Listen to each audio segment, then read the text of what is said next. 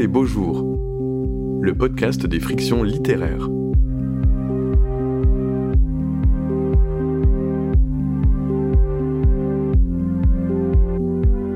Oh les beaux jours est un jeune festival et pourtant Maëlys de Kerangal et Sylvain Prudhomme en sont déjà les fidèles compagnons. Outre le plaisir que nous avons eu de les réunir, ils ont en commun en 2021 d'avoir un temps délaissé le genre romanesque pour se glisser avec brio dans la peau d'auteurs de nouvelles. Dans son dernier livre, Les Orages, paru dans la collection L'Arbalète chez Gallimard, Sylvain Prudhomme explore en 13 nouvelles le moment où un être vacille, où tout d'un coup il est nu.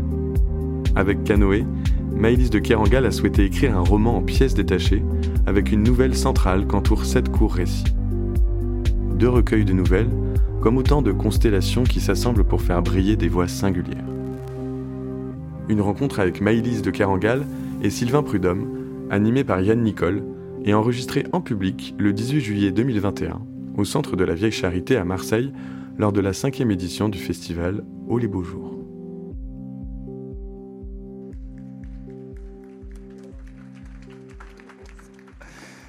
Bien, bonsoir à tous.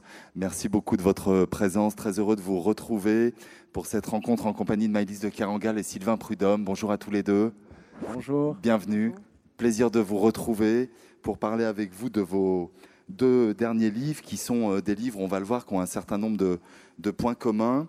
Des livres dont on pourrait penser dans un premier temps qu'il s'agit de, recueils de nouvelles, puisque ce sont des livres qui sont composés euh, de plusieurs textes.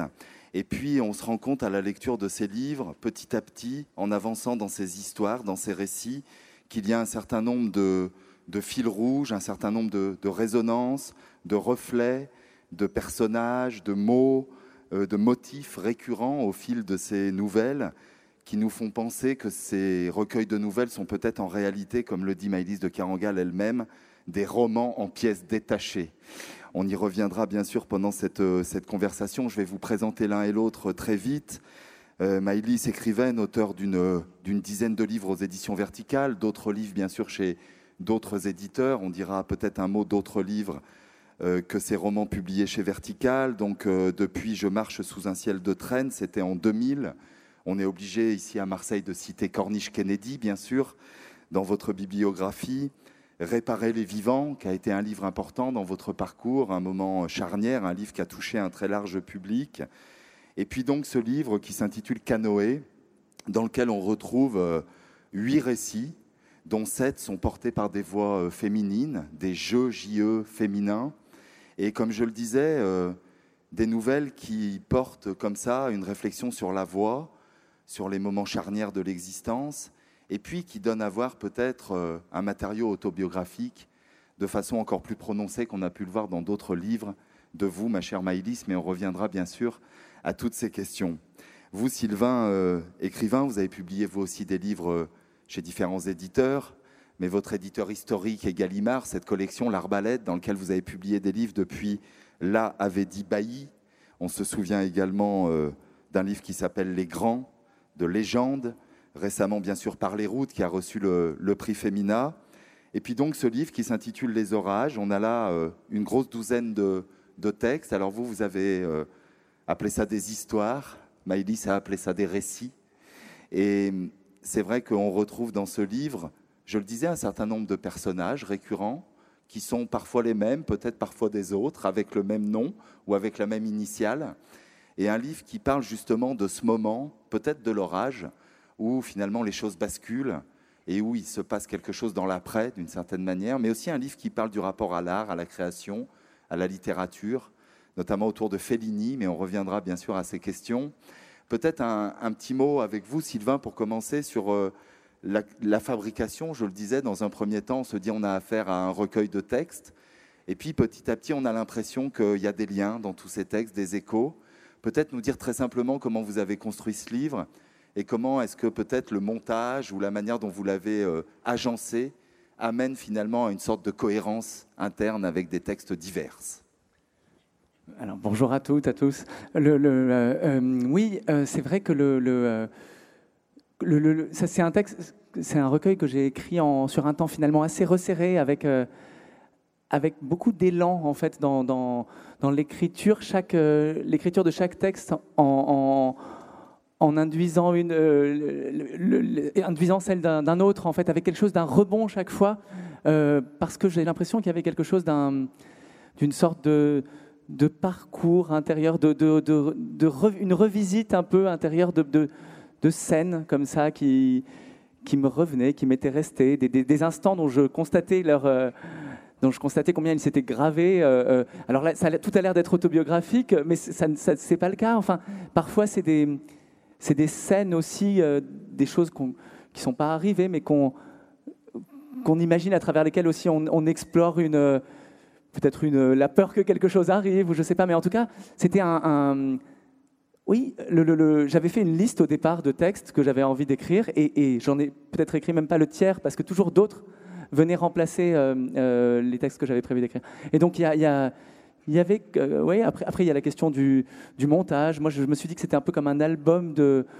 Je n'écris pas de chansons, je suis pas musicien, mais j'avais l'impression d'avoir un peu ce plaisir-là, qui est celui de, de, composer un ensemble avec des ruptures de rythme, des, des, variations d'intensité, des moments où on a envie que ça freine, des moments où on a envie que ce soit plus tout d'un coup plus épique, plus emporté. Euh. donc le, le, le, voilà, j'étais beaucoup dans ces questions de couleur, de, de, de, rupture de rythme. Et voilà. C'est intéressant cette idée presque de concept album. Euh, et peut-être revenir tout de suite sur ce que vous évoquez en parlant de certains instants très précis. Euh, c'est un livre aussi de rupture, c'est un livre de moments charnières. Vous diriez que Les Orages, ce titre générique, est une manière de parler de cela, des moments oui, de rupture, de basculement, des moments charnières et des instants parfois infimes, mais qui peuvent revêtir une grande importance pour les personnages? Oui, c'était vraiment ça, l'idée de d'essayer de, de, de, parler des moments où, euh, oui, où on sent que quelque chose est en train de se passer qui, qui va être décisif. Enfin, une, parfois c'est quelque chose qu'on comprend, parfois quelque chose qu'on, euh, qui, se, qui se passe ou qui, est tout près de se passer et finalement ça n'a pas lieu. Mais donc le, je crois qu'à chaque fois, ça avait à voir avec des moments où on est, on est comme euh, la volonté et, on est battu en quelque sorte. La volonté doit céder. On, cesse d'être dans le dans le, dans le, rôle, le, rôle de la vie de tous les jours, notre personnage. Tout d'un coup, c'est crevé, ça. On est comme euh, des affublés, on est un peu à nu par, par ce qui nous arrive. on est mis à nu. Et, et voilà, ça m'intéresse ce vacillement, ce point de fragilité-là. Donc, à chaque fois, c'est vrai que c'est des personnages qui, qui traverse ça. Moi, j'ai appelé ça des orages parce que je crois que euh, le, en fait, j'avais envie qu'à chaque fois, ça, ça, parle du moment où euh, ça a à voir avec la lumière, en fait, chaque fois, ces instants-là, parce qu'on on comprend quelque chose, ça, a à voir avec euh, une sorte d'épiphanie mais j'avais pas envie que le titre, euh, les titres avec la lumière, ça fait toujours un peu peur, quoi. Euh, il y en a des, il y en a des, il y en a des costauds, quoi. Illumination, il y a des, y y a des choses euh, marquantes qui ont été écrites avec le mot lumière. Donc je sais pas, voilà, je, je, me suis dit les orages, on va, on va, ça dit ça, mais un peu en, creux. Ça dit que on traverse d'abord quelque chose de qui passe aussi. Un orage, ça passe, ça, ça, a une fin, voilà. On va, on va revenir à ces différents moments avec vos différents personnages. Maïlis, peut-être sur cette question, j'ai évoqué l'idée d'un roman en, pièces détachées. Là aussi, peut-être sur la fabrication du livre, sur la manière dont euh, vous avez conçu précisément ce livre avec ces différents textes, dont on sent évidemment une grande, une grande cohérence au fil de la lecture. Alors, ce sont des textes que j'ai d'abord écrits comme euh, Sylvain, et ça m'intéresse ça aussi de le, de le relever. Euh, dans un laps de temps euh, extrêmement court, en gros le second semestre de 2020.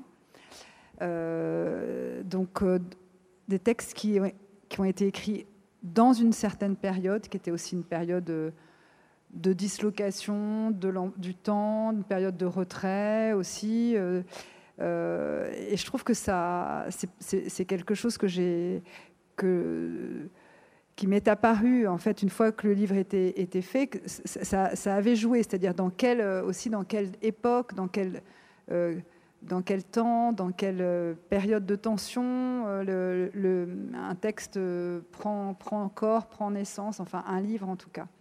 Et déjà, donc en fait, c'est aussi l'idée d'écrire un texte par rapport aux suivants et, en fait de les écrire tous les uns par rapport aux autres. Et quand je parle de romans en, pièces détachées, c'est évidemment que ce sont euh, des nouvelles au sens où ce sont des textes brefs, Euh, et j'ai pas du tout de, de soucis euh, pour dire que ce sont des nouvelles. C'est dans l'idée de la nouvelle, il y a, parfois ça fait un peu peur parce qu'il y a l'idée de la scénette ou de quelque chose de, de, de la frustration, c'est pas assez long, etc.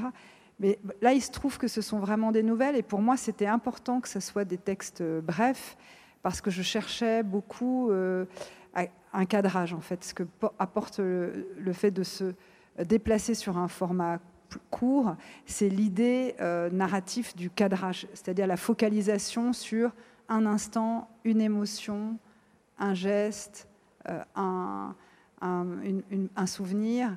Et la nouvelle permet ça et permet surtout de l'isoler, alors que dans un roman, ce, moment serait immédiatement relié, voilà, prendrait place dans un film narratif, tandis que là, euh, il y a, l'idée immédiatement d'une composition. Et c'est vrai que, voilà, pour moi, euh, Canoë, c'est quand même une composition, les textes se parlent tous entre eux. Euh, je les ai écrits vraiment les uns par rapport aux autres. Et pour moi, ça déboucle un espace romanesque, ça déboucle un, un espace euh, de roman où on pourrait même penser que ce jeu narratif qui revient est celui euh, d'une même personne, d'une même femme. À un moment donné, c'est un homme, mais c'est pas grave. Enfin, voyez, mais pour moi, c'est il y a une unité qui est donnée par cette idée de la voix, mais aussi par cette idée de, jeu narratif.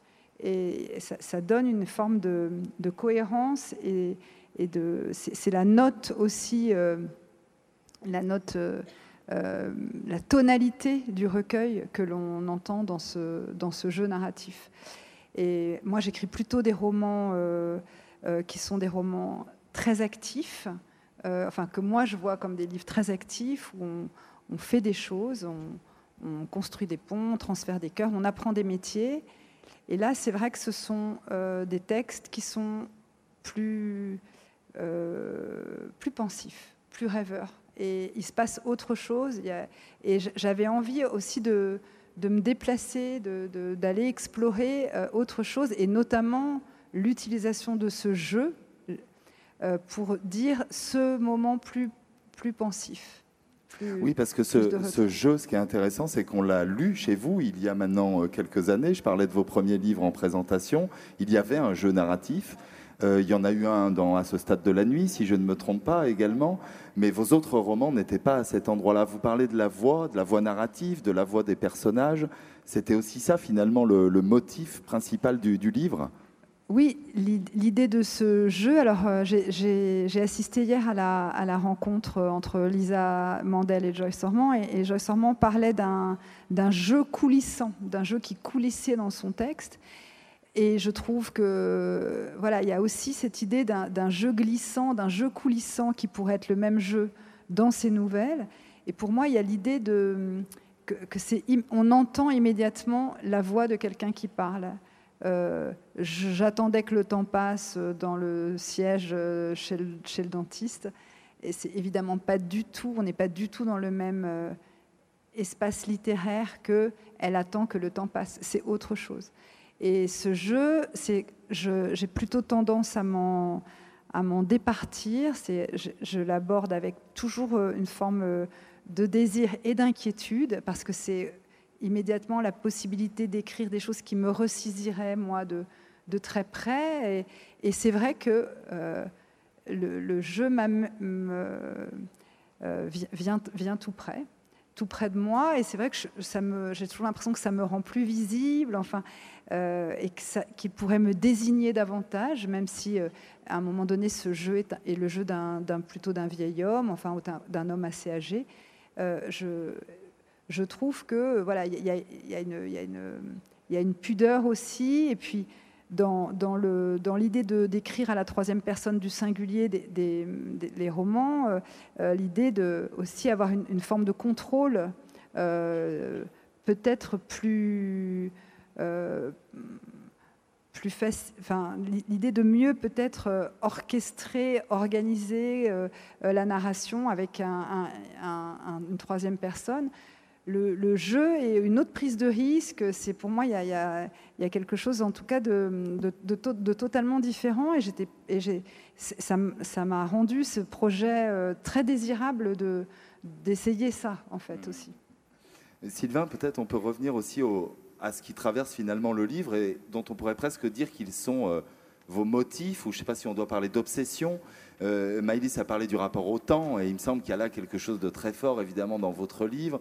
Euh, le, rapport au vieillissement, euh, l'usure du couple par le temps, le, voyage aussi qui comporte une dimension de déplacement ou, de finitude. Est-ce que vous avez l'impression que, alors, je dis gentiment motif récurrent, on peut parler d'obsession peut-être. Comment est-ce que vous envisagez la manière dont reviennent finalement ces données-là euh, dans, vos livres de manière générale et dans ces nouvelles-là au fil de, l'écriture?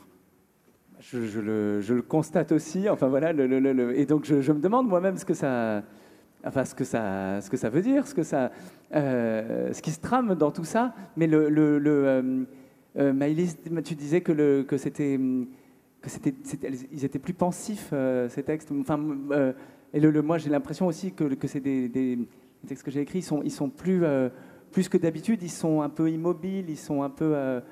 oui, ils sont arrêtés et c'est des textes qui, explorent beaucoup le temps intérieur, le temps, le la, première histoire, effectivement, dans chez le dentiste, hop, ça déclenche tout un, tout un enchaînement d'associations, d'idées qui, ben voilà, le, texte naît, d'un, naît, d'un, naît de, né, de, ces, de, cette, cet instant, tout simplement, de la, de la, euh, euh, de la vision de la mâchoire. Là. Et le, et le, et le, mais du coup, euh, je pense que c'était quand même lié aussi à ce moment. En fait, on était tout simplement. moi aussi, je l'ai, écrit pendant le printemps 2020, enfin après le, le confinement très très strict. Où le grand confinement ouais, le, confinement très strict où moi je m'occupais de, des enfants et tout ça. J'avais, comme, comme, tous les, comme tout le monde, enfin, je faisais l'école à la maison et tout ça. Donc, ce n'est c'est pas un moment où j'ai écrit du tout. Mais après, et ça, toute cette période d'un an et demi, on était quand même. Euh, je pense qu'on était tous tournés vers. On était dans, cette, dans ce côté. Euh, on était empêchés quand même dans notre action. Et donc, je, vois bien que ça ça a donné des textes. Produit des textes différents. Ouais, quand même, je pense. On, allait explorer. Et donc, euh, oui, je pense que reviennent des, des, motifs. Euh, peut-être que c'est ceux auxquels on pense encore plus quand on est, quand on est euh, immobilisé, voilà ce que je veux dire. Oui, puis un texte géographique, comme souvent chez vous aussi, il y a la géographie intime et il y a la géographie réelle. Euh, il y a la Bretagne, il y a l'Afrique, il y a le Sud. C'est aussi des, des jalons de votre œuvre et aussi un, livre de géographie extérieure comme de géographie intime. Oui, c'est vrai. Alors qu'il y a des personnages qui sont. Il y a, un texte qui se, qui se, passe à Ziguinchor en Casamance où j'ai vécu. Euh, euh, elle est dans des questions. Euh, le, personnage d'Awa dans cette nouvelle, elle est dans des, dans des, questions qui sont pas très différentes de. C'est encore à nouveau des questions assez intérieures, des questions d'adversité qu'elle doit affronter. Mais, mais, mais oui, j'ai essayé un peu d'embrasser tous les différents, différents, différents lieux qui me qui m'étaient chers, dans lesquels je me projetais je pense que là, là encore, c'était une affaire de, de, retourner, de revisiter, de revisiter des moments. Des... C'est pas forcément des choses vécues, mais c'est euh, oui, c'est reparcourir euh, des, territoires intérieurs aussi. Enfin, des là, voilà. bon, Maëlys, peut-être sur cette dimension-là aussi, il faut qu'on parle de la nouvelle qui est vraiment au cœur du recueil, qui s'appelle Mustang, qui est une nouvelle là aussi de déplacement, à la fois de déplacement géographique, mais de déplacement de la narratrice dans un autre contexte, qui est aussi un moment de rupture. Elle, est vraiment la, nouvelle pivot, selon vous, euh, dans, ce recueil? Alors, elle est celle que j'ai écrite en dernier, et en fait, elle, euh, elle est... Elle, couvre la moitié du livre. Elle est aussi vraiment. Euh, c'est-à-dire que c'est un, objet qui est un peu, un peu disproportionné. Il y a ces sept petits textes, et puis au milieu, comme une espèce de planète, euh, il y, a ce gros texte et les, autres en, satellite autour. Et euh, dans ce texte-là, il y, a à la fois euh, le, moment où je pars aux États-Unis, c'est vraiment un, moment autobiographique déjà. Alors il y a de la fiction, il y a des embardés fictionnels, je sais pas, autour d'un revolver dans une boîte à gants, mais sinon, il y a vraiment ce déplacement au Colorado, il y a cette espèce de dépaysement la désorientation, l'idée d'être déstabilisé, l'idée de ne pas être dans ma langue non plus, avec un anglais euh, euh, très moyen. le moment de où vient une forme de solitude et que la, narratrice apprivoise en fait et même et finit par, par aimer cette et c'est vrai que c'est durant ce séjour que moi j'ai écrit mon premier roman et j'avais envie dans ce texte-là, qui est, ce, livre Canoë qui est sur, sur, les voies, de placer un texte euh, où je pourrais raconter comment, d'une certaine manière, j'ai aussi capté, moi, à un moment donné, une, fréquence qui pouvait être la mienne, quoi, capter cette, cette voix. Et j'étais, euh, je suis toujours assez sciée de, de sidérée de ces moments de passage à l'acte. Dans l'écriture, on ne s'explique pas très très bien euh, pourquoi euh, à un moment donné, on, voilà, on, commence à, écrire une histoire. Et, c'est vrai que j'ai fait un peu ce que, comme, le dit Bernard-Marie Coltès. Bernard-Marie Coltès, quand il, écrit quand, je suis triste, je n'écris pas je, cite, je suis triste, j'écris je vais faire un tour. Et, la littérature, pour moi, elle, est, vraiment là-dedans. Et, je voulais pas écrire j'ai commencé à écrire au Colorado et donc j'ai raconté un accident de voiture. Et qui pour moi en plus et que j'ai relu justement dans cette période où tout est revenu, euh, comme disait Sylvain, cette période aussi où, où et la voix est en plus euh, précisément peut-être l'organe qui permet de faire retour. La voix, c'est de la vibration, c'est de la résonance, c'est des échos. Donc c'est aussi un, territoire organique qui est celui du retour, qui permet de faire revenir les souvenirs, faire revenir les présences, faire revenir certaines séquences. Et, je, trouvais que c'était que c'était euh, voilà important aussi de, de, situer euh, euh, ma voix dans, dans, ce texte et de voilà et de lui donner aussi la forme d'un texte euh, où ça se jouerait effectivement autour d'une, euh, de quelque chose d'irréversible. Cette voiture, elle a fini en pièces détachées. Euh, donc c'était une Ford Mustang très belle. Et j'ai, eu cet accident de voiture en plus où, je, suis vraiment partie dans le décor. Vous voyez, il y a l'idée de, la cascade de cinéma. Je suis partie dans le décor, un décor de cinéma, enfin vraiment. Et j'étais au pays de la fiction, etc. Donc euh, via les westerns. Donc en fait, il y a ce moment où euh, il y a une espèce de sortie de route. Et de fait, quand je suis rentrée en France, la vie n'a jamais repris comme avant, puisque il y avait cette chose que j'avais découverte, euh, que j'avais connue, ce, fait de d'écrire des histoires, une histoire, et, et, voilà. Et il y, a eu, de l'irréversible. Et en fait, ce, moment-là, pour moi, est, couronne un peu ce, recueil de textes aussi qui sont toujours des situations, des séquences de voix. Ça commence euh, avec la préhistoire, cette histoire de mandibule préhistorique. Euh, et d'une femme qui va se faire euh, justement des, moulages, des empreintes de mâchoire, etc. Tout se passe, ça se passe chez le dentiste.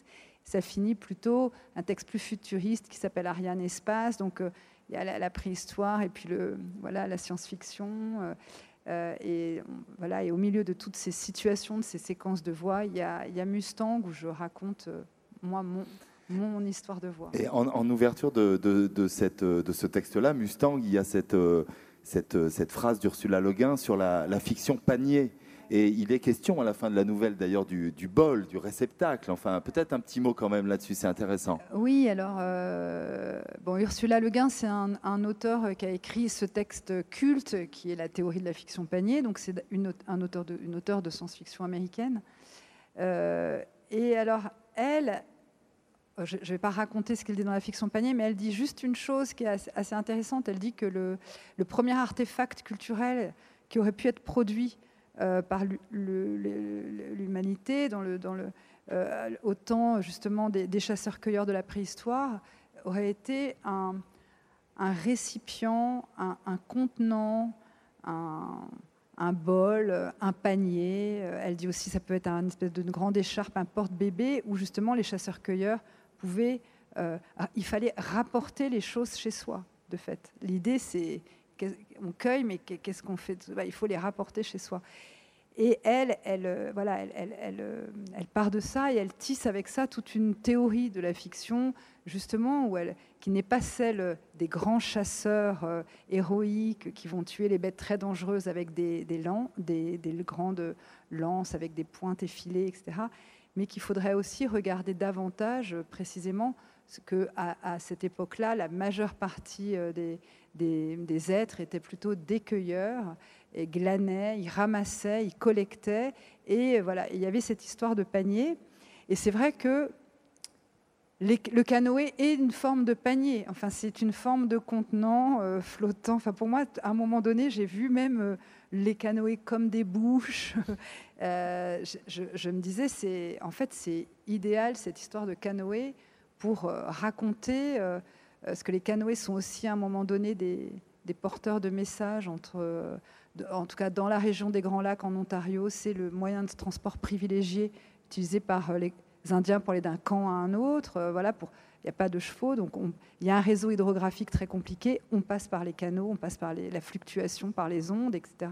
Et, voilà, les messages s'apportent comme ça. Donc en fait, je me disais, finalement, le, canoë, c'est ce, qui, porte les messages, c'est ces petites nouvelles qui circulent autour d'une grosse, c'est ces bouches, c'est ces paniers. Et effectivement, à la fin de Mustang, la narratrice, elle a tourné un bol et elle dit, voilà, maintenant, il va falloir que je raconte et je vais pouvoir rapporter chez moi tout ce, que, voilà, tout ce qui s'est passé ici. Mm. Et ça a été aussi ce truc d'écrire, en fait. Sylvain, peut-être on peut parler aussi de, l'ouverture, parce qu'il y, a deux occurrences dans le texte qui font référence à, Fellini. À la fois l'ouverture, ça va être une double question, à la fois l'ouverture sur la question du bonheur, et c'est peut-être d'ailleurs un des, un des sujets, si on peut dire, un des motifs du livre, qui est peut-être un peu fuyant, mais qui est là. Et puis il y a une nouvelle aussi autour de, de 8 et demi de Fellini, où finalement une sorte d'autoportrait de l'écrivain. Peut-être nous dire comment est-ce que vous avez placé euh, cette, euh, cette tutelle-là ou cette ombre-là sur l'écriture des orages? Euh, alors c'est une tutelle paradoxale parce, que Fellini c'est vraiment le c'est le baroque, c'est l'exubérance. Enfin, il y a quelque chose comme ça de la. alors que le livre est, plutôt essaie de, raconter des, moments très ténus, enfin des, choses assez fragiles. Mais non, en fait, pendant que j'écrivais le livre, j'ai vu pour la première fois 8 et demi de, de Fellini. Je l'avais jamais vu. Et et j'ai été euh, très très voilà très frappé, euh, bouleversé, et, et, notamment par le fait que ça racontait au fond exactement le ce autour de quoi je tournais depuis le début dans presque tous les textes. C'était il y avait un personnage comme ça qui était un grand réalisateur, enfin qui était c'est Mastroianni dans le film et qui, est en train de préparer un film un peu délirant avec des décors. Il fatigue tout le monde tellement il est, il mégalo. Et, et, et, puis en même temps il est en train de il est très perdu dans sa vie. Euh, euh, et, le, moment où il est sauvé in extremis, c'est parce que il, euh, c'est parce que tout ça, il, ça se dégonfle en fait. Il, il, avoue sa défaite en fait. Il avoue son, son absolue méconnaissance de tout, de la vie, de en fait qu'il est, qu'il est perdu comme tout le monde, comme on est tous perdus. Enfin, je sais pas comment dire avec avec que qu'il n'y a pas de et donc il, il est et, ça me, ça me, tout, tout, le film va, va, on le voit s'embourbant de plus en plus, et, et, à la fin, parce que justement, il, dit, enfin, il, comprend qu'il est en train de, faire fausse route. Il y a, cet instant de, prise de conscience qui le sauve. Et là, euh, euh, la fanfare arrive, euh, et, ça, finit comme un Fellini avec, avec ah, voilà, avec une grande musique de Nino Rota, magnifique, et, le, et, le, et, la, et la, vita et una festa, et, comme si tout était oublié, tout était pardonné. On, et, je trouve que ça décrit infiniment le... Ouais, ce que, moi, ce que j'ai toujours envie de raconter, ce, le sentiment de la vie, voilà, ça, cette chose-là, à la fois, c'est sur un fil, quoi, qu'on on est, on est. Euh, il n'y a pas de science de la vie, on, est tous dans, une navigation euh, très, très très empirique, très, très, très à l'aveugle, quoi, voilà, et, et, euh, en même temps, c'est ça qui est beau, quoi, voilà. Donc, voilà, bref, en voyant le film, il y a cette, euh, les, mots, les mots qu'il dit, euh, voilà, il dit, je, il associe le bonheur au fait que ce soit vrai. Tout est, tout, tout, tout, me paraît, je me rappelle plus, le, mais tout est, tout me paraît, tout est vrai.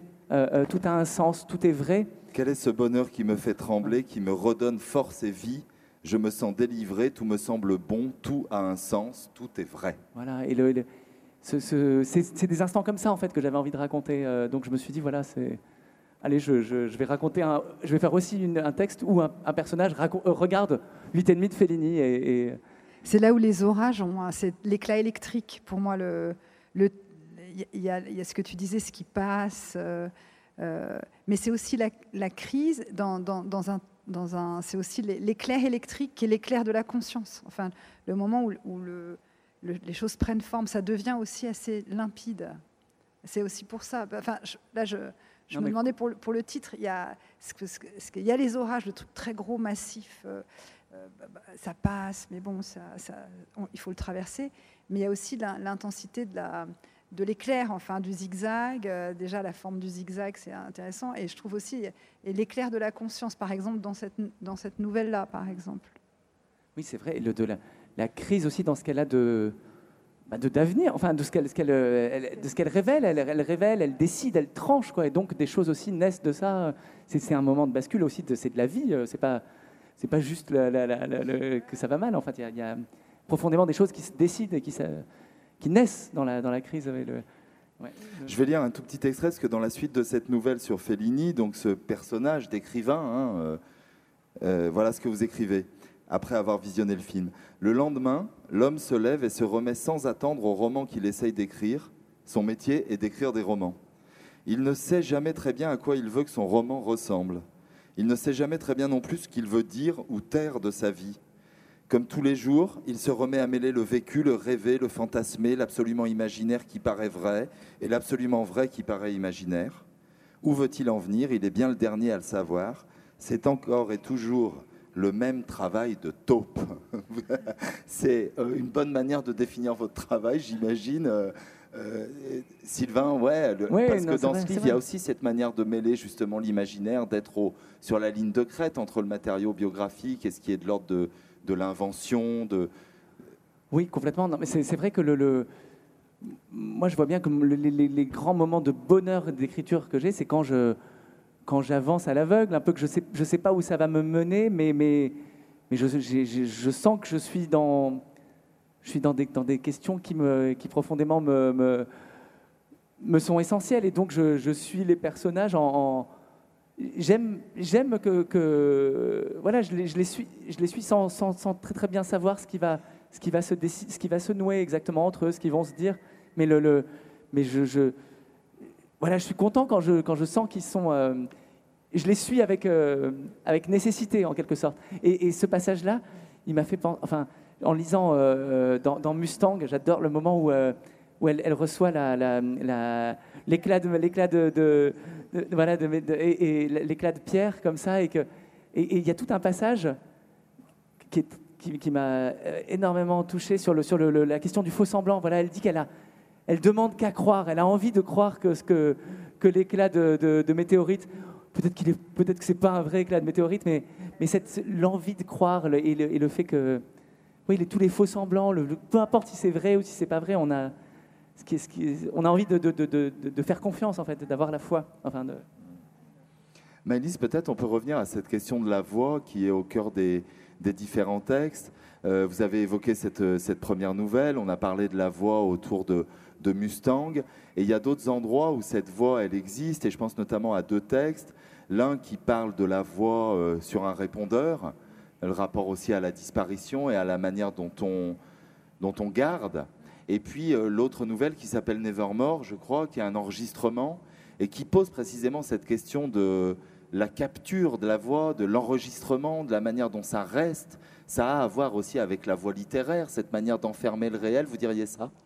Euh, oui, alors notre existence, en fait, euh, on ne le, mesure pas forcément tous, mais elle est habitée de voix enregistrées fait, on vit parmi des voix enregistrées, celles qui sont sur nos messageries, euh, celles qu'on entend euh, au début d'une rencontre, euh, celles qu'on entend dans les trains. Il y a des voix enregistrées partout. Elles ont quelque chose d'assez spectral, parfois d'assez fantomatique. Et dans ces deux nouvelles, ce qui m'intéressait, c'était précisément la, nature et le statut très particulier d'une voix enregistrée. Et notamment dans le rapport au temps, parce qu'en fait, la voix enregistrée, c'est une voix qui est donc euh, qui est capturée et qui est soustraite euh, d'une certaine manière euh, au, temps qui passe. Dans l'une des nouvelles qui s'appelle Un oiseau léger, un père et une fille se, s'affrontent parce que la, mère, donc la femme de, premier, la mère de, la, fille, et donc cette femme est morte, mais sa voix est toujours sur le répondeur de, familial. Euh, et la fille n'en peut plus et voudrait absolument qu'on éteigne ça parce qu'elle dit ça c'est une violence pour moi d'entendre cette voix dans mon présent alors que cette voix est totalement désynchronisée du présent de ma vie et que ça faille ça fait comme des espèces de failles temporelles qui sont pour moi le, temps se casse en fait c'est comme si elle disait ça, casse le temps pour moi et euh, ça, met du, désordre. Et le, père va consentir à, d'une certaine manière, remettre le temps en ordre, parce qu'une voix euh, enregistrée, c'est une voix qui est finalement au présent pour toujours. Alors, bien sûr, quand on écoute des archives radiophoniques, d'émissions euh, des années 60, on voit bien que ce sont des voix pincées et le ministre. Mais cependant, une voix euh, enregistrée sur un répondeur, on ne peut pas vraiment dire si, elle a trois ans, euh, un, jour, une heure, euh, cinq. Vous voyez, c'est des voix qui ont une temporalité qui, échappe totalement, en tout cas, à la, au, temps linéaire, au temps que l'on traverse. Et, ça, je trouve que du coup, ça en fait à la fois des, des formes de fantômes.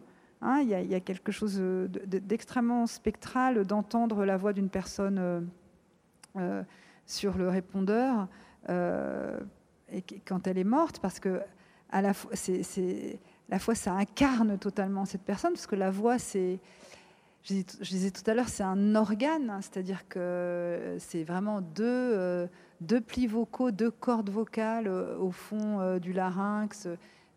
qui, vont vibrer parce que le, souffle euh, les poumons insufflent de l'air et font vibrer ces cordes. Et puis après, il y a tout ce trajet extraordinaire euh, euh, dans, la trachée, puis dans la bouche, le palais, etc. Justement, le rôle de la mâchoire, les, la façon dont la voix articulée est devenue le propre de l'homme en plus. Donc ça nous incarne et ça nous incarne comme être humain en plus, parce que la voix articulée, il n'y a que l'homme qui la possède. Hein. Il y, a des, études sur les oiseaux, sur les grands singes, mais la voix articulée, c'est, l'homme qui la possède. Et du coup, euh, c'est vrai que la, voix de quelqu'un, enfin, il faut juste réfléchir, que chacun s'essaie de, de, se, de se dire que voilà, il est chez lui, euh, euh, c'est dimanche après-midi, 15h, quelqu'un appelle, quelqu'un qu'on n'a pas vu depuis 10 ans, allô, et, et, au premier mot, là, voilà, la personne se réimpose, elle se réimpose euh, quasiment dans, son corps. Et Proust le disait d'ailleurs, euh, il, en parlait, hein, il disait que euh, voilà, il est, il est, au téléphone et que la voix de son interlocuteur est, comme, comme s'il voyait son, visage, en fait. Hein. il, le dit comme s'il voyait le visage de l'interlocuteur. Parce qu'en fait, une voix, ça réimpose un être parce que c'est extrêmement organique. La voix, c'est immédiatement physique, c'est immédiatement du corps, et c'est les vibrations extrêmement singulières d'un individu. C'est vrai qu'en écrivant ce livre, j'ai appris quand même qu'il y avait 7 milliards et demi de voix distinctes dans le monde, hein, et qu'on a chacun la nôtre, et que, c'est aussi, euh, ça fonctionne comme un comme une empreinte digitale, on parle d'empreinte vocale, on parle même de biométrie vocale pour euh, sécuriser des, paiements en ligne. Donc en fait, c'est quelque chose qui nous est tellement particulier que ça permet ce, retour, cette idée de retour. Et alors après, dans, Nevermore, c'était autre chose, c'était aussi les voix dans la littérature. C'est-à-dire, qu'est-ce que, quelle est cette voix qu'on entend quand on lit un texte littéraire? En fait, il n'y a pas toujours eu euh, la lecture à voix, la lecture dans, silencieuse, la lecture, euh, on dit dans sa tête. Euh, elle, est historiquement située. Hein. C'est-à-dire qu'il y a un, avant, enfin, au Moyen Âge, dans les, dans abbayes, etc., la, lecture était à voix haute, c'était lecture de textes religieux, de l'édification, on est sur une chaire, on, on, enseigne, etc., on parle à voix haute, les textes, la lecture, euh, finalement, dans sa tête, elle apparaît pour le moment avec la naissance du roman, peut-être de même de la, du roman, de la, de l'imprimerie. Donc en fait, mais c'est quoi la voix qu'on entend dans notre tête quand on lit un livre? Finalement, c'est pas la voix, euh, c'est pas la voix du narrateur dans, dans 9 fois sur 10, on c'est pas la voix de l'auteur 9 fois sur 10, on la connaît pas. C'est pas non plus, euh, je pense que personne n'entend sa propre voix quand il euh, quand il lit un livre, d'abord, personne n'entend sa propre voix jamais. C'est ça le problème, c'est qu'on ne connaît pas notre voix. Et d'ailleurs, 100% des gens qui entendent leur voix se disent toujours non, je ne parle pas comme ça, c'est pas moi. Enfin, il y a une dissociation, personne aime sa voix. Etc. Et donc, c'est quoi la voix d'un texte littéraire? C'est quoi la voix qu'on entend quand on lit un texte dans notre tête? Ben, C'est mystère, quoi. Et Nevermore, ça tourne autour de ça. C'est l'enregistrement du corbeau d'Edgar Poe, parce que c'est un recueil euh, canoë où il y a ces motifs qui reviennent, dont les oiseaux. Donc là, le corbeau, euh, il y avait l'oiseau léger, voilà, il y a d'autres oiseaux dans, les recueils, dans les, dans les textes. Et là, voilà, et on va l'enregistrer. Et, et, en fait, cet enregistrement révèle par ailleurs quelque chose dans la voix de la, de la, de la narratrice, une, blessure, parce que la, la voix fonctionne aussi comme un comme une empreinte, comme un, ça pourrait être aussi sensible qu'un papier carbone. Enfin, vous voyez, on, les, aléas de la vie s'impriment aussi là. Donc, euh, c'est extrêmement passionnant. Euh, et, dans ce texte, deux femmes essayent d'apparier exactement un, texte littéraire et une voix, en disant c'est pas possible que. Euh, elles essayent de trouver la voix du texte d'un texte littéraire. Donc, elles se sont associer ces deux sœurs, deux jumelles, des clangs, et euh, voilà, et, elle, procède à cet enregistrement. Sylvain, peut-être encore une ou deux choses, je vois que ça passe très très vite. Euh, parle aussi du rapport à, la disparition, à la perte, et c'est vrai que dans, votre livre, dans Les Orages, il est beaucoup question aussi de, je le disais, du rapport euh, au, au vieillissement, à la vieillesse, au grand âge, à la perte de la mémoire, mais aussi à la transmission, au rapport parent-enfant. Il y a plusieurs nouvelles qui viennent euh, chercher ces endroits-là.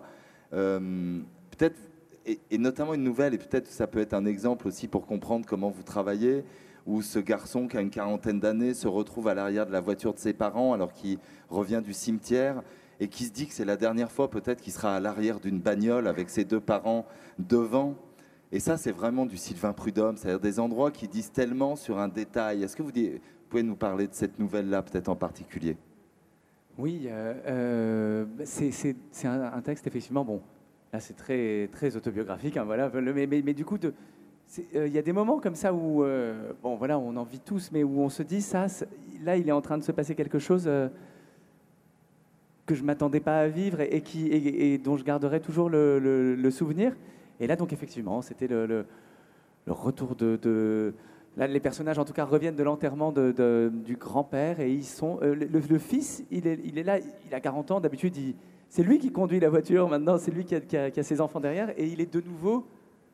Là, c'est très physiquement que ça lui fait quelque chose de bizarre. Il est assis derrière sur la banquette arrière comme un, comme un gamin, quoi. Et, devant, c'est ses parents, c'est son père qui conduit, euh, sa mère qui est à côté comme un dans l'ordre euh, éternel de la, de la vie. Quoi. Voilà. Comme si les choses, 30 euh, ans après, se redevenaient comme toujours, comme autrefois dans l'enfance.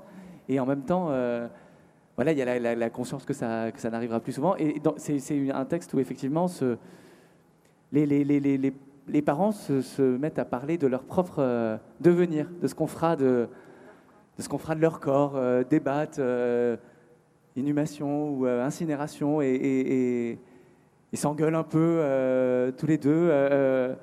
Euh, euh, mais avec, enfin voilà, bon, avec, avec, moi j'avais, je voulais que ce texte soit assez drôle aussi parce qu'il y avait quelque chose de, de fou dans ce, dans cette scène où le, parce que bon voilà le, je, il faut peut-être que oui, je sais pas il faudrait, le, lire mais en tout cas avec avec la oui ils réfléchissent à où est-ce qu'on est qu'on mettra leurs cendres Quel arbre on, plantera euh, euh, Le père veut, un chêne tout de suite. Donc la, mère se, fout de lui tout de suite un chêne, tout de suite. Et, même au début, elle, se, moque de lui du fait qu'il veuille un arbre pour, pour emmerder tout le monde tout de suite, un arbre. Voilà.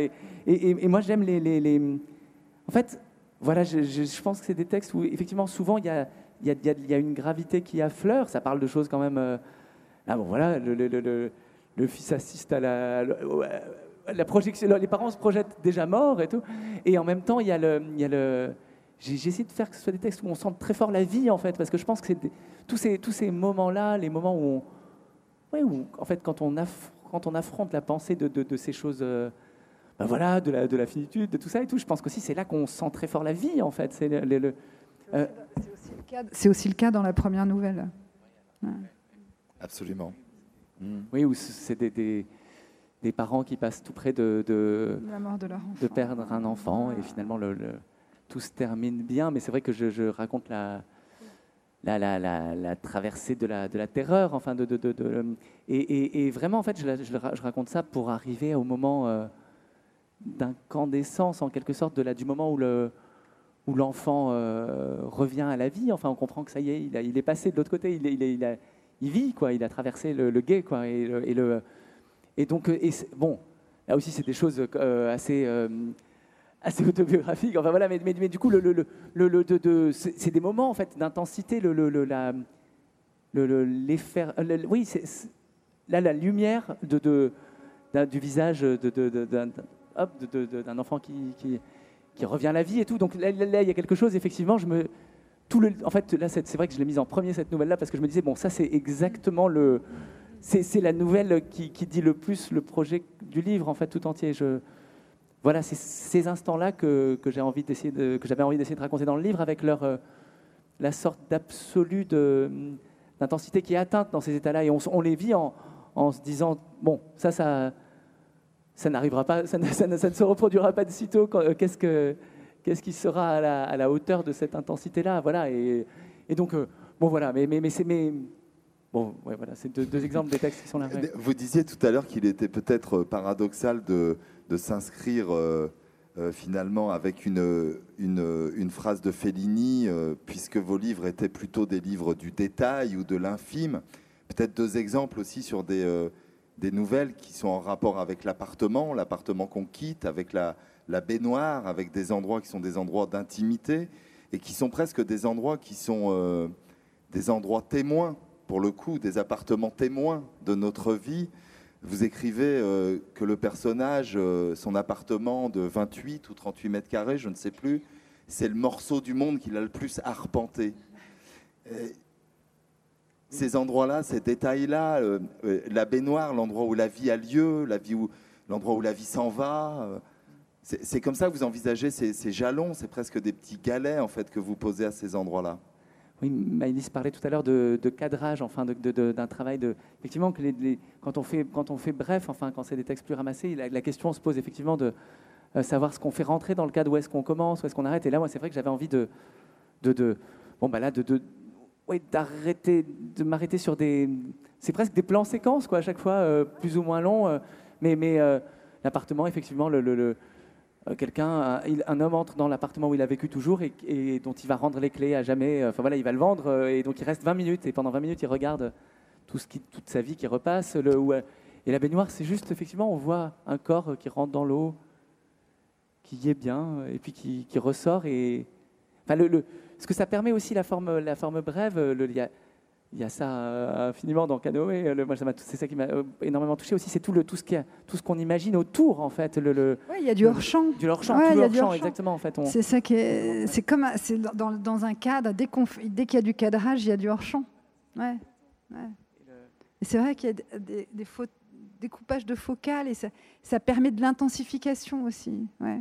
le, dans un roman, souvent, on, on reste avec, le, avec, le, avec, avec, avec ces personnages. Enfin, je sais pas comment dire. on il y a, y, a, y a, moins cet évidement. Enfin, là, là on peut.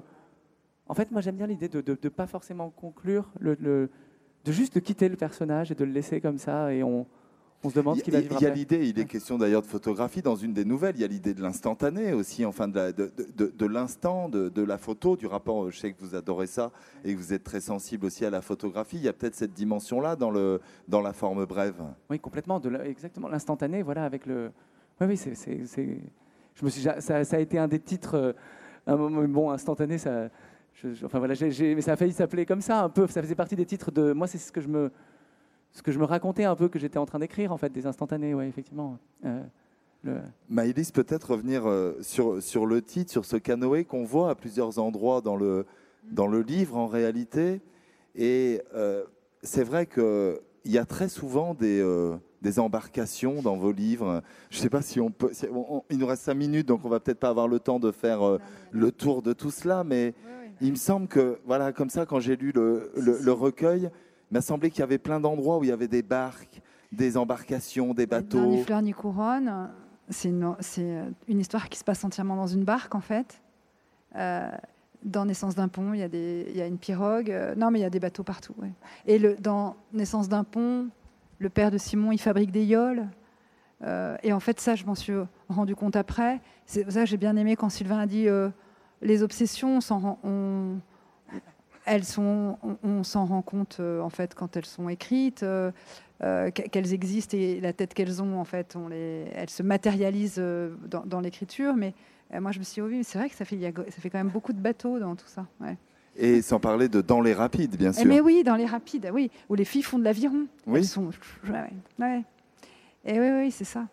Et bon, et il y, a beaucoup la, mer, et en fait, bon, et puis le, là, c'est vrai que le canoë, on entend, on entend la vitesse, on entend la souplesse, on entend euh, une forme de grâce aussi.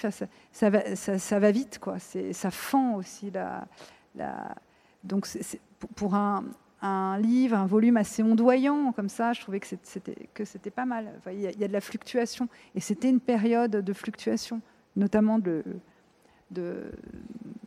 la pensée, de la pensée, de ce qu'on avait dans la tête. Peut-être pour terminer, l'un et l'autre pouvez nous dire euh, peut-être la façon dont vous allez sortir de l'écriture de ces deux livres-là, vous qui êtes romancier, romancière, qui aviez pour le coup plutôt l'habitude de formes plus longues. Est-ce que vous, avez le sentiment que ça va créer des espaces, des brèches, une manière dans votre écriture, justement par rapport à la question des interstices, par rapport à la question du, euh, du hors-champ, sur la façon dont, on travaille sa phrase? Je ne sais pas qui veut, commencer. Moi, je crois que hum, j'aime quand même euh, le roman. Euh, en fait, la, la, forme, même la, la, forme narrative, j'aime assez raconter, c'est-à-dire. Euh, euh, et, là, c'était un plaisir de, de, casser ça, enfin, de ne plus être dans une grande narration avec beaucoup de monde, etc., et, d'être dans une totalement une, économie très différente.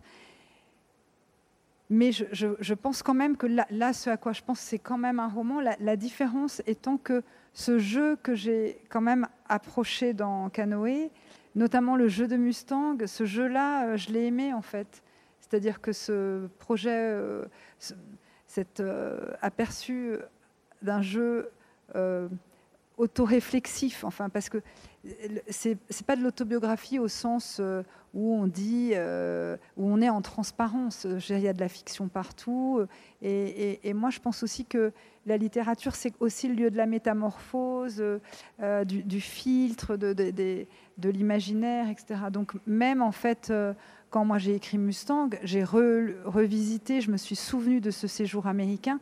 J'ai eu le sentiment assez merveilleux, et c'est ça que je voudrais garder pour la suite, que j'écris de plus en plus, et de mon point de vue, de, choses qui me touchent de plus en plus, en tout cas moi les écrivains, c'est d'écrire dans la résonance, c'est-à-dire euh, en pistant, euh, en fait, comme un, écho, un motif. C'est-à-dire vraiment, euh, euh, dans Mustang, l'adaptation, c'était aussi les dinosaures qui ne se sont pas adaptés et la disparition et la question de la préhistoire qui revient beaucoup, de plus en plus dans mon travail, puisque dans Un monde à portée de main, c'était déjà présent, mais Un monde à portée de main, c'était c'est quoi inventer Donc, c'est quoi le, vrai, le faux, la fiction Et là, Mustang, c'est entièrement autour de ça, puisque ça se passe. Euh, en fait, le problème de la narratrice, c'est qu'elle a le sentiment d'être dans un pays de, cinéma. En fait, d'ailleurs, elle est euh, dans un pays de cinéma qu'elle connaît par les séries télévisées.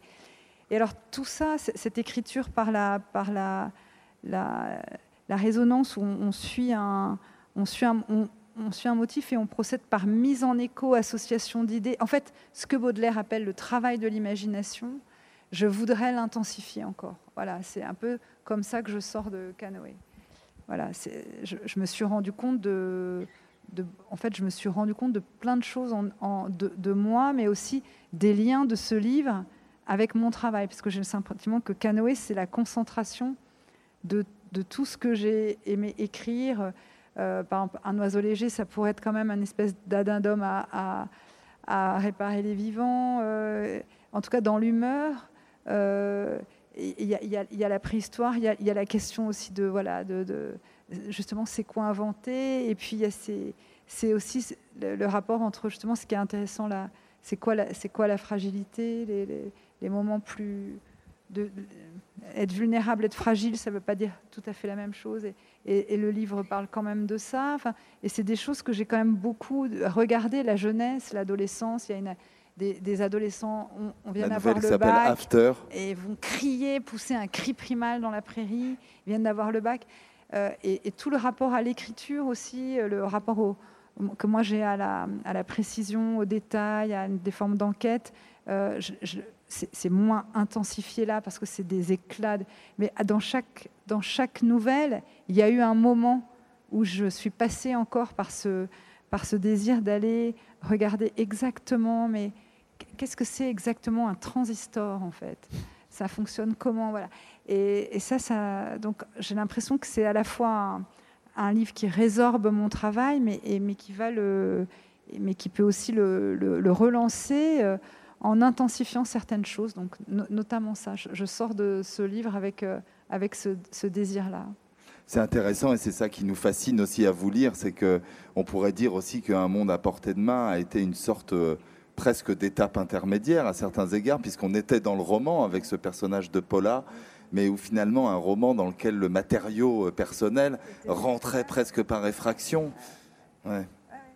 Ouais, c'est j'ai vraiment, pour la première fois, il y a eu des choses un peu personnelles dans un monde à portée de main, des motifs plutôt, euh, notamment le, rapport, euh, les rapports familiaux, les rapports à, la, famille, par exemple, et aussi à ce moment où on passe à l'âge adulte, le moment où l'on apprend quelque chose qui va vous permettre d'avoir un, métier, par exemple.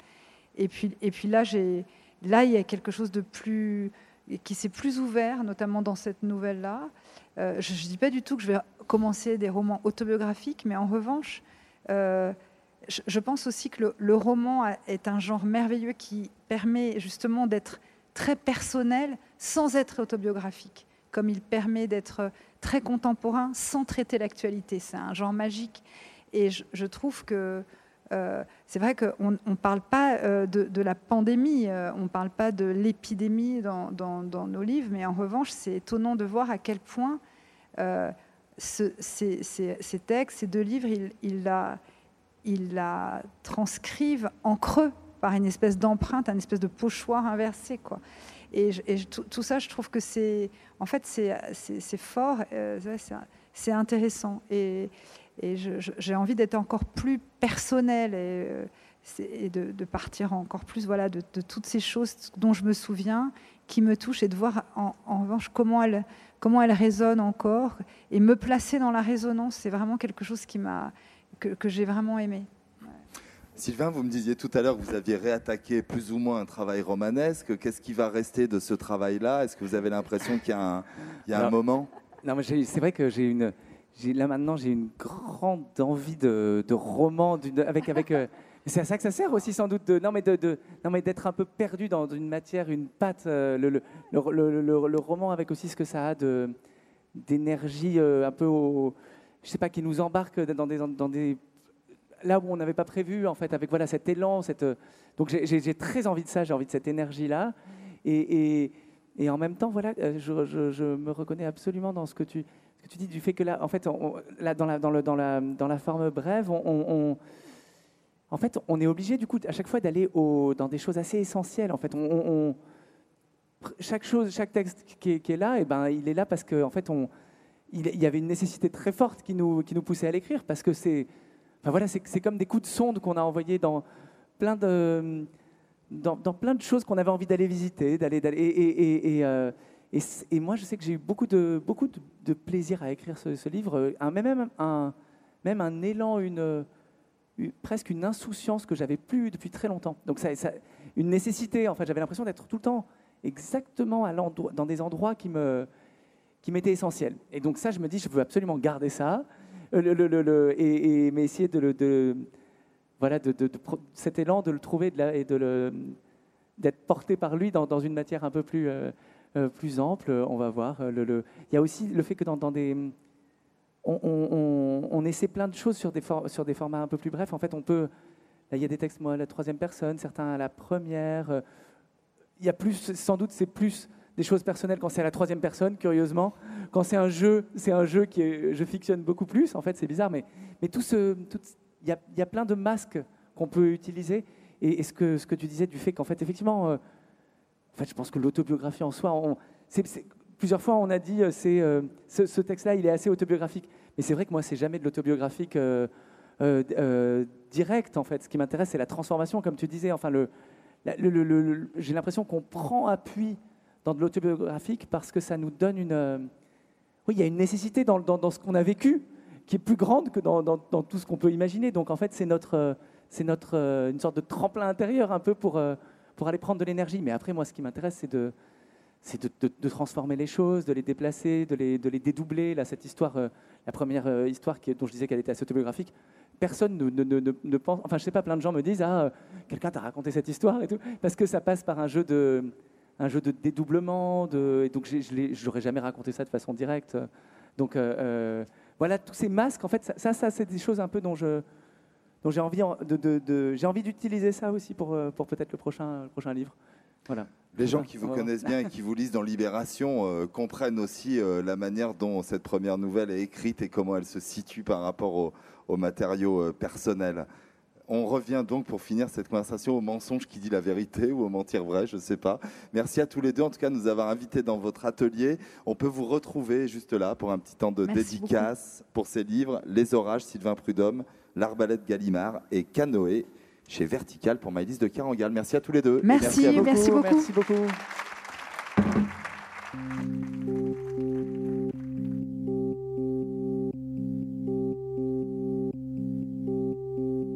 Le festival Au Beaux Jours remercie Maëlys de Kerangal et Sylvain Prudhomme, ainsi que Yann Nicole qui a animé cette rencontre.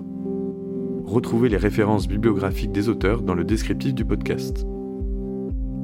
Pour ne manquer aucun épisode des Frictions littéraires, abonnez-vous à ce podcast sur toutes les plateformes habituelles.